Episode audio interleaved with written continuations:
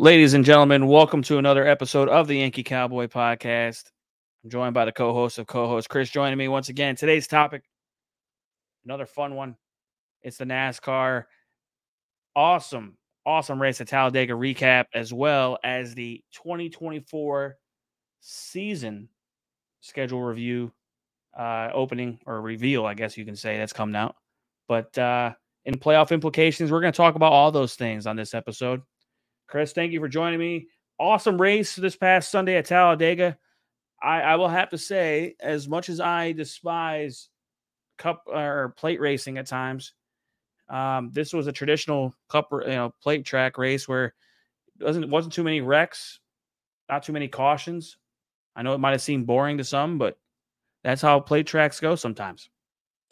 Yeah, I mean, I thought it was a I thought it was a decent race. I mean, if you listen to some of the other uh, kind of motorsports related podcasts, they said, oh, you know, the only reason why they were three and four wide at times was because guys were saving fuel, and you know, be, it as they may, they feel about it. It was it was a good race. I think it was up there, I believe, in the top ten of the most lead changes. Definitely in the uh, in the seventies in terms of the number of lead changes in, in the race itself. But obviously, a huge win for uh, for Ryan Blaney and Team Penske. Um, his third his third win at Talladega in his career. Um, you know, a third of his wins have all come at the Talladega Super Speedway. And honestly, he looking back at the last five Talladega races, he could have won. Or sorry, the last yeah, the last five uh, Talladega races, he could have won all of them. So, um, yeah, huge win for for Blaney. Locks him into the the round of eight for the fifth time in his career. Um, and he's also joined by William Byron, who, um, you know, we, obviously our last show we did, I believe, was before the playoffs started. So William Byron scoring the victory um, at uh, having a brain fade here, where where they raced before uh, before before they went to uh, Texas, Texas, winning there at Texas Motor Speedway. Um, you know, in, in, a late race duel with Bubba Wallace uh, to lock himself into the into the round of, into the round of eight as well. So, uh, you know, the uh, another another wild card race this weekend at the uh, the Charlotte Roval, which potentially has some uh, implications in the future. Whether we'll continue to be running on the Roval or will they will this race move back to the Oval, which will be a maybe a second part of our of our conversation here. But uh, uh, you know, definitely drive some drivers obviously in great shape in the points, and others are teetering on the bubble, and uh, at least one for sure is in a must win situation. Yeah, I think. I mean, everybody can. I mean, I I went to Talladega when I was a young Lee young lad myself back in I think '95 or yeah '96. I went to Talladega and it was eh, the track itself is arguably one of the best in as a fan experiences you'll ever experience in in the entire motorsports world when it comes to just fandom of all of all everyone. It's a melting pot of all fandom and having a good time, and everyone's really, really great, great fans, great atmosphere, and uh, I, I think we'll talk about the Charlotte Roval a little bit, but I, I'm a traditionalist, and we, we can argue about that later when it comes to the schedule, which we will talk about. I'm I'm definitely a traditionalist, and uh, you know it's it's good to see. You know, we're down to the round of eight cutoff, and now we'll go into this with Talladega. Obviously, Kevin Harvick had that penalty, which I think we can briefly discuss for a second.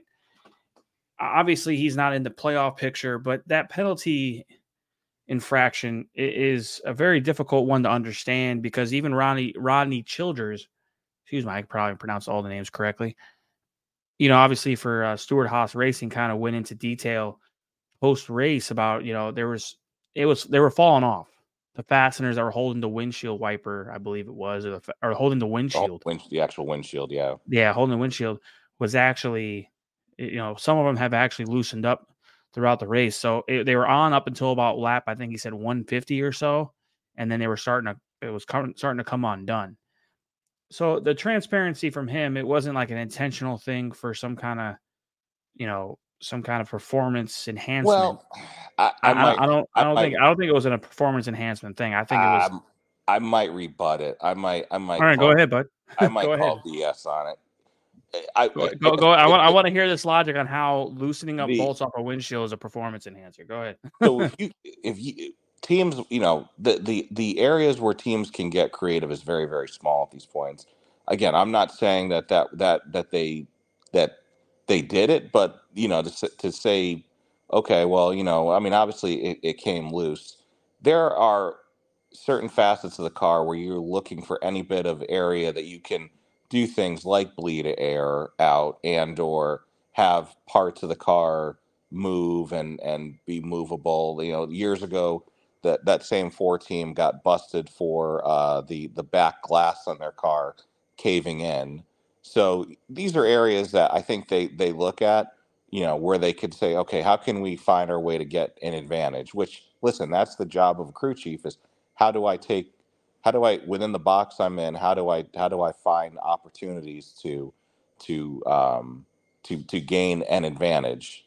And so you cannot. I, I'm not saying I'm not saying that Rodney Childers is in the wrong for trying to gain an advantage, but to say, okay, well, you know, it was just it was a, it was an issue, you know, and it just worked its way loose. Um, I don't know. I could I could I could take it or leave it. Now again, I and I but then I will say, obviously, when you're when you're racing at close to 200 miles per hour and things like the the windshield and and the hood and areas like that that are under a tremendous amount of of of stress. I mean, you look at if you watch these cars in and out of the draft, the the cowl flaps and different pieces on the car as the car is in and out of the draft, those parts are moving and flapping up and down. Like, yeah, I could I could see that, but I could see I, I could I could argue both sides, but I think you have to look at maybe the totality of of the of or the uh, the statute of limitations on areas of that, you know that that four team has had issues in the past with their cars uh,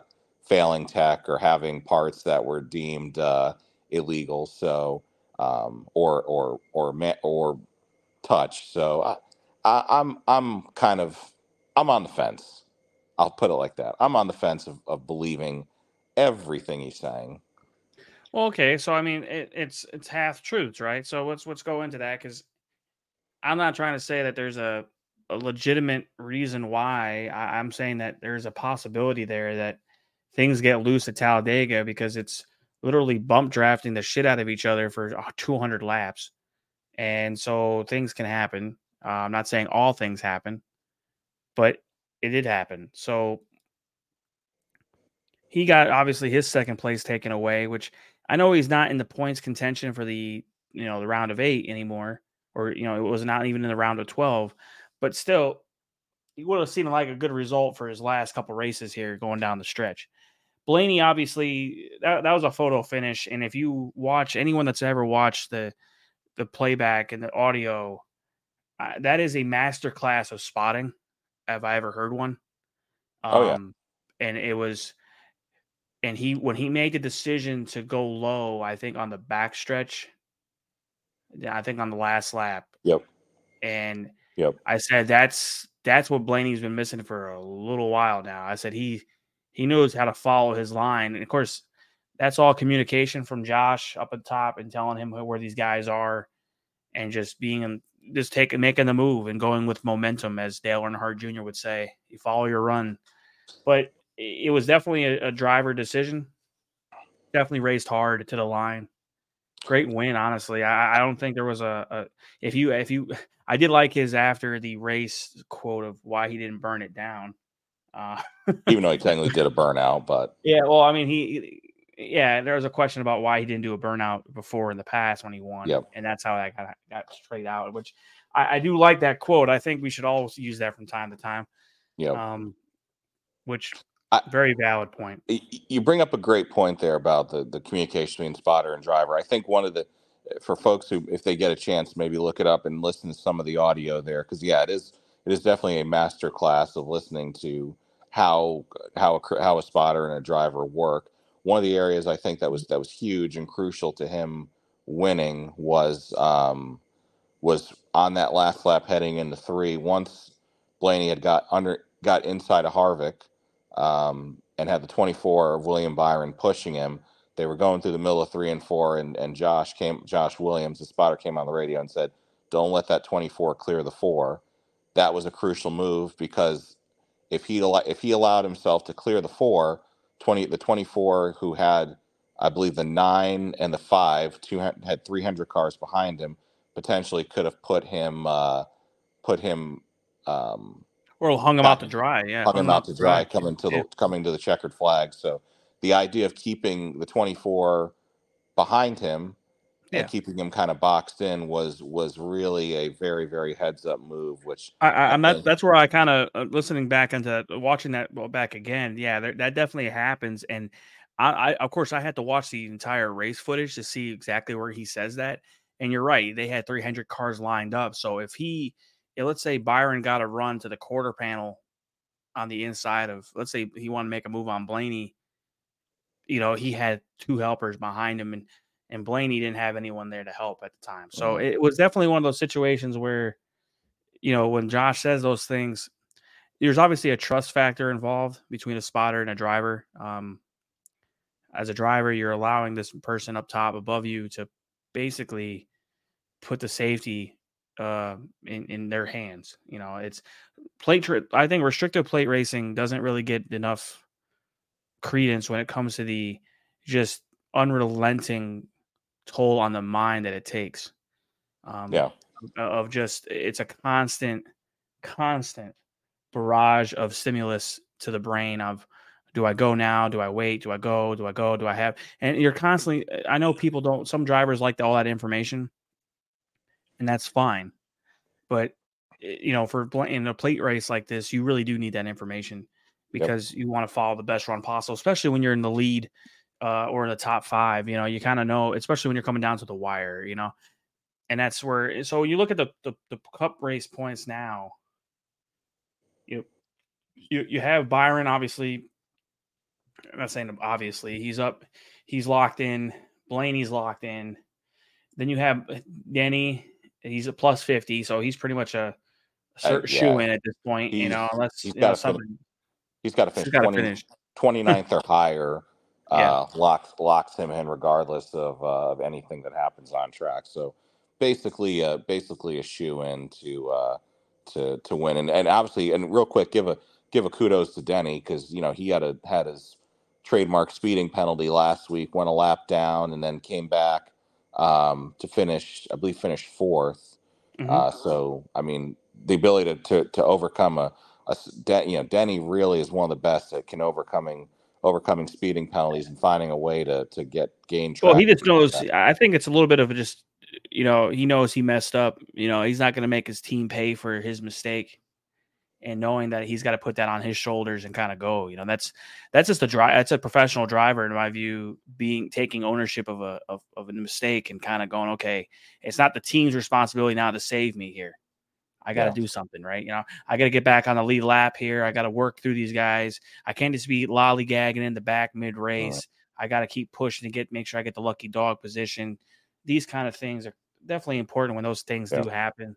Yeah. I, I, I, so going through the rest of the points, guys, you got Christopher Bell, Chris Buescher, Martin Truex, Larson, and Keselowski. And the four guys currently out right now is Reddick, Wallace, Chastain, and Rowdy himself. So yeah, and must win is probably Rowdy at this point. I yeah, think we both plus, can agree with that. Yeah, he's got to win. Uh, he's minus what 20, 26, I believe. Here uh, yeah, to, minus twenty six. Yeah, so he's got to. Yeah, everyone's yeah. got to quit or get DNF for him to make it at this point. Yeah, um, he's he, he's yeah he's definitely. Basically, I think he's the only one you got to look at that would say is an absolute must, must win. win. I think the other guys from from you know basically I think you'd probably say uh, you know um, Larson's plus fifteen, Truex plus uh, plus seventeen. Buescher you still want to finish well. I mean, you still you still want yeah. to put up because because they're going into the next round here, so it's not like it's a yep. a, a, slouch type of situation where yep. you just kind of relax a little bit here. You got to because we're coming down the stretch of races where not everyone's really good and you kind of want to give yourself a little bit of a cushion yep. on some tracks that you're better at than maybe you're not so good at down the stretch. So yep. it's it's one of those things where if if you're Keselowski, looking at guys like Keselowski has really struggled on the road courses recently. So Keselowski, you got to look at their their strategy is probably going to be, and also a reminder too this week is that uh, there will be state the cautions have returned for the, at the end of stages. So, yeah, I'm not a fan of those. Yes, but I, I think that I think you, from a from a Keselowski standpoint, definitely they're going to be hardcore chasing stage points. They need them. Um, you know, I think I think the I think basically everybody. Is RFK is. You think it's an RFK deal collectively, or just Brad? Just Brad, I think. I think Brad's okay. got to Brad's got to chase stage points. I think Kyle Busch. I mean, I think they throw stage points completely out. I think they're strictly on on the strategy of just trying to win the race. Um, you know, I think the guys, you know, Reddick, Wallace, and Chastain, they probably are in that middle ground of either racing for stage points or or or racing. I mean, it, let me ask you this, Chris: Would it would it hurt those three guys other than Kyle Busch to chase after stage points? No, I think I think I think yeah, I think I think Keselowski, Reddick, Wallace, Chastain are all going to race. All could potentially race for uh, for st- for stage points. I, I, think, but I think uh, yeah, I think if you're Larson, Larson, Truex, Buescher, you're kind of above there. I think you're you, you need to you, you probably need at least one stage worth of stage points and then maybe race for the win. But I think if you're Kyle Busch, it is all you you just got to you're just racing it for track position and to be in the best possible position um, at the end of at the end of stage two and towards the final stage for a chance to win because you're you're yeah your back's up against the wall at this point. I, I think so. Going into this, who, who do you think wins actually at Charlotte? I mean, do we? I mean, minus our view. I mean, I have a difference of a view of the Roval. I I believe the Daytona Road Course is better than the Roval and it should have been used, you know, as a date compared to the Roval. Some people like the Roval. I, am I'm, I'm a difference of opinion when it comes to it.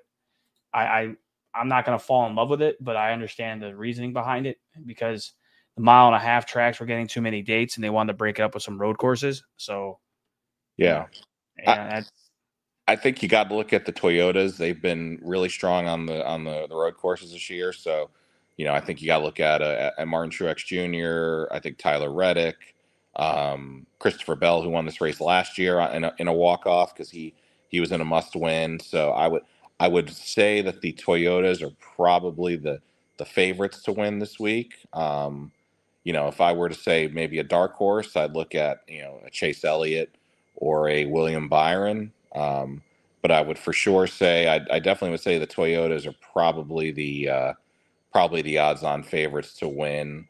Um, you know, I think maybe it's a long shot. I would probably say Denny Hamlin, but um, I would say yeah, Denny. Denny's kind of showed some some improvement on his road course racing over the years, but I'm not sure if he's.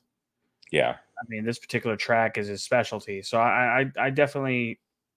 I don't know, man. I, I see a road course specialist kind of taking one here.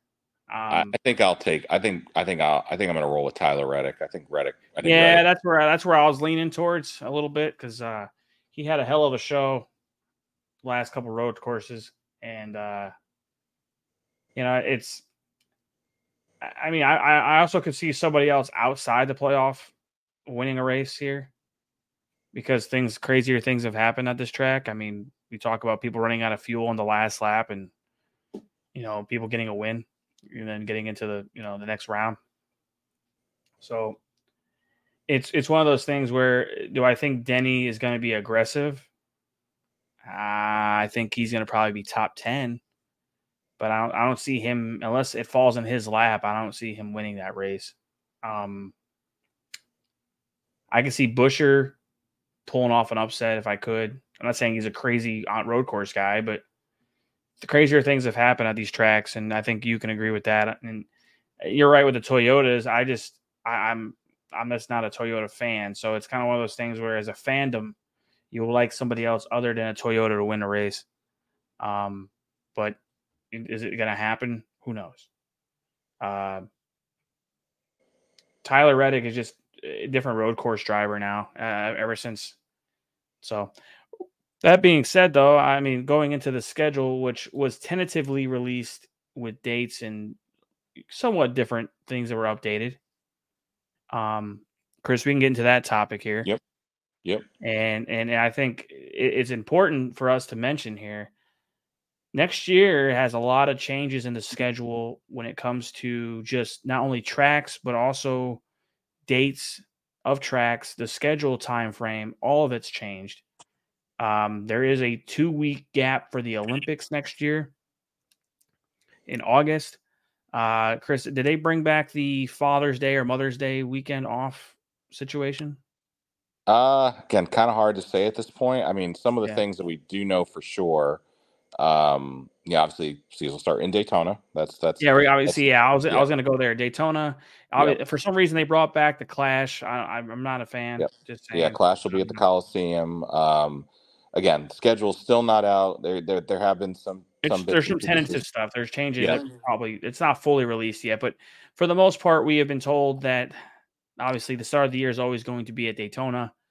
You have the Clash at the Coliseum, which I'm just baffled by the fact that they still brought this back, but this concept back again with the fact of logistics and and everything else that goes with it to the West Coast. It's just you could have done the the Clash at I don't know Wilkesboro or any other track for Oh, that's on the fa- East you Coast. you, well, you got to factor in. I mean, it's it's January, early February, so you got to go. Yeah. I I know, man. I just, I just I'm not a fan of driving out to the West Coast for literally an exhibition race and then driving those boys back three thousand miles. So, Yeah. and, and have, so uh, you got you got Daytona. They obviously uh they announced as well, Chris. Uh, Wilkes North Wilkesboro is getting the All Star race again next year, but they're a little bit of a, I would say, argument amongst race fans. They're repaving the track, which a lot of fans, old school, including myself, are kind of like, eh. That's It- that does not need to be done. But Yeah, if you look I at mean, the condition of the track, it looks like it might need it. track's coming apart. It's not. You got to factor that track had not been paved since the 1980s. You know, it wasn't raced on for. It wasn't Mhm. raced on competitively for over 20 plus years, and then they put race cars on it, and you know they had issues with the track coming up. It's you just got to you got to bite the bullet and get get it done. Um, you know, there's there's things they can do. You know, with the with the resin and various things like that to try and open up a second groove. So yeah, the, the the the notion that they could keep they could keep racing on that surface is is, is insane. Um, there yeah, were more that- pat- where, you know, I, I more knew they were going to make a change. I wasn't sure if it was going to be this year or next year. I thought they were going to drop resin first before they did anything. Um, kind of just kind of patch it, you know, those those patches or whatever you want to call them for the. But I Yeah. think doing doing a doing a full repave with the grant that they received, I believe for the I forgot what it was, what bill it was, but they received some funds to to do some renovations, and that's part of it. Um, big big big takeaway from the schedule release or tentative release is both dates in Bristol are going to go back to the concrete, Mhm. which uh, I'm a big fan of as a short track fan and a Bristol fan. I'm I'm always a big fan of that because I think it's necessary. Um, Yeah, it- I, I would say you know the hope the hope is that you know that that spring race had been lagging. I mean, there was a point towards the end before they did put the dirt down that you know they weren't even selling the corners. Uh, the attendance had been going way downhill for that for that uh, spring race. So hopefully, with with uh, with with the you know getting back onto the uh, onto the concrete for two races, that'll that'll get the intrigue back up. But you know, we understand why they did it, but now we also kind of understand why they're they're going back to uh, going back to the basics there as well. Well, I mean that too, and then you know another big takeaway from the, the tentative schedule release is definitely the um, the announcement that they're going back to the the oval in Indianapolis, and um, you know for the Brickyard 400, which I I'm actually kind of excited about because this would be the first, I believe, Brickyard 400 that's under the Roger Penske ownership group Yep. of the Indianapolis Motor Speedway. Yep, that's Um, right. And I, I know that the intention of going to the road course was, eh, like I said earlier, previously with the Roval concept, was to add road courses to a schedule that was dominated by oval in mile and a half. But Indianapolis as a whole is one of the, in my opinion, is one of the greatest tracks there is in the country of the United States. So it's regardless of what people think about, you know, the the two two mile long track that it is, it's it's the venue and I think with Roger uh, doing a lot of eh, renovations to the track, uh, the the amenities of the track, not just the the, the surface, but it's definitely going to be really a fun atmosphere for the fans. I think the fans were enjoying the road course. I just think it did, it wasn't selling tickets anymore after like the first year. I, I think oh. it. So, and I think everyone went. I think that the whole edge of all the road courses going crazy. I think that kind of that kind of wore off now. So we'll. Time I, I, I, do. I do. I, I am disappointed, and I will say I am disappointed. Um, the fact that Road America is not on the schedule again. Uh, I am disappointed that they decided to bring back the Char the, the Chicago road course, which I wasn't against the Charlotte or the Chicago road course as a venue. The track layout looked a little weird. Um, but I, I just I, I, I understand I just think Road America, in my view, is a lot better racers road course than a, a layout that was created by a bunch of engineers yeah. uh, using city streets. So a little disappointed in that, but I mean, I understand why they had to do it. But other than that, man, I'm just trying to think of anything else we haven't discussed um, uh, for the schedule uh, here. Texas, Texas looks like it's going to move from the uh, the fall back into uh, April. So, um, well, they had two. They always had two dates up until last couple years here, and then no, the last yeah. yeah. and then they this, they're they're this year with Wilkesboro getting a date uh, for the All Star race. That took, I guess, one of the dates away. Mm-hmm. Yep. And yep. then, and so, yeah, the fall race, I would, I, am glad they're doing a, a, race in Texas, not in the middle of the summer. So I'll, I'll accept it if that makes sense to you because I live uh-huh. here. Um, it doesn't make a whole lot of sense, but I get it because Texas Motor Speedway, I mean, either bulldoze it or do something with it, you know, because yeah. uh, it's not selling out and it's doing nothing but taking up space. So then also, I. I, think one of the last uh, one of the last bits of news so far that was announced actually today, um, as we're taping, uh, was that the Cup Series will finally, after 15 plus years, will finally race at Iowa Speedway uh, in that's a great track. That is a phenomenal track. It, it really is. It's a challenging. Yeah. It's a challenging track. Short track in the sense of its design, as they would say. You know, it looks more like a Phoenix uh, kind of style, or even a Richmond. You know, so yeah. that's a really.